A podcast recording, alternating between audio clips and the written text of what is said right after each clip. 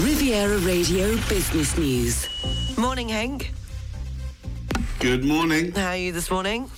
I'm very well, thank you. I spent half the day yesterday in the UK passport office in London trying to get another passport. We're to no avail, but other than that, I'm doing all right. Oh, dear. Yeah, well, I've sent off for mine, but I haven't heard anything for months, so uh, I guess it's the same. Well, let me whether- tell you, it's absolutely chaos in these places as far as I've come to conclusion. So if you're looking for a quick response, you will be waiting for some time. Okay, well, moving on with the markets. They were weaker yesterday.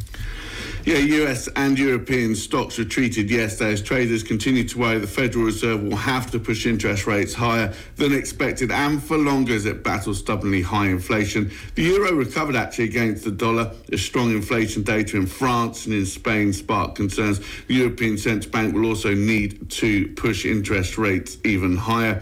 Stocks on Wall Street traded low as US consumer confidence data disappointed. The S&P 500 and the Euro stock 600 were down three tenths one percent yesterday. FTSE 100 in London actually an underperformer, down seven tenths one percent. On a more positive note, we have seen a good session in Asia overnight. We've seen stocks rallying on signs of a strong rebound playing out in terms of the Chinese economy as it transitions away from those zero COVID restrictions. And that should set us up for a better start on the European bourses this morning. Currently calling Euro Stoxx 50 up four points.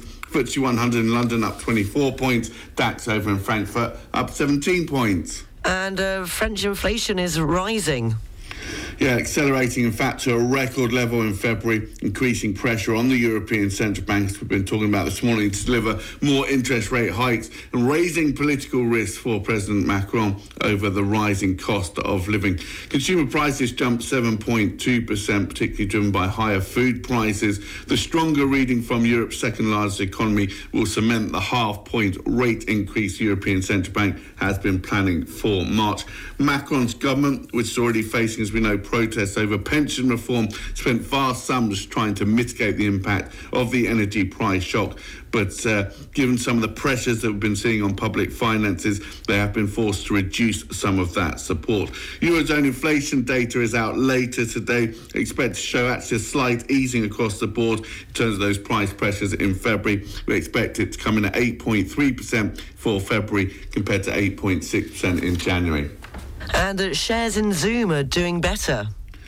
Haven't said this for a while. Shares in the video conferencing company rose yesterday. This after the company offered an upbeat profit forecast for the current period, signalling that a cost cutting program is helping to offset the slowdown that we've been seeing in sales. The outlook suggests Zoom is finding its footing again after a dramatic boom and bust cycle. Well, not exactly bust, but boom and then under pressure cycle during the course of the pandemic. The company has been grappling with slowing growth and customer turnover.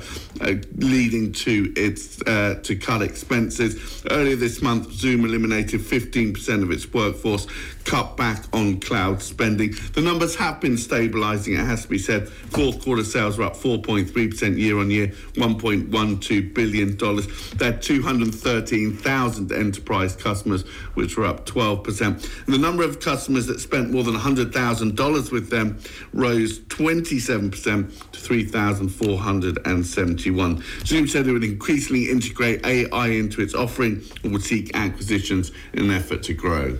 And the foreign exchanges, please, Hank. Pound against dollar coming in at 120 this morning. Euro dollar coming in at 106. Going to get one euro 13 and a half cents for your British pound this morning. Are you in the office again? In the office again, working hard. It never stops.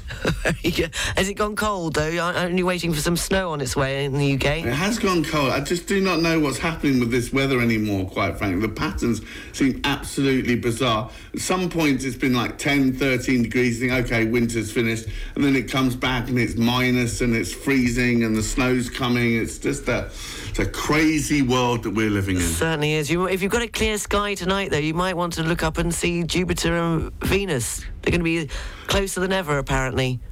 Closer than ever? How close is that? Well, I well, very close. Touching distance? No, no, they can't touch each other, can they? Because that might cause something else to happen. But closest to the bare eye, I I can see it from the port of Nice. I could last night. Okay. have a look tonight and tell me if you see I'm going anything. to watch out for it. I'm not staying up all night, but I will certainly wander out and have a look. Uh, I'll take a glass of Armagnac and wander out this evening. Hopefully it'll be there. That sounds good.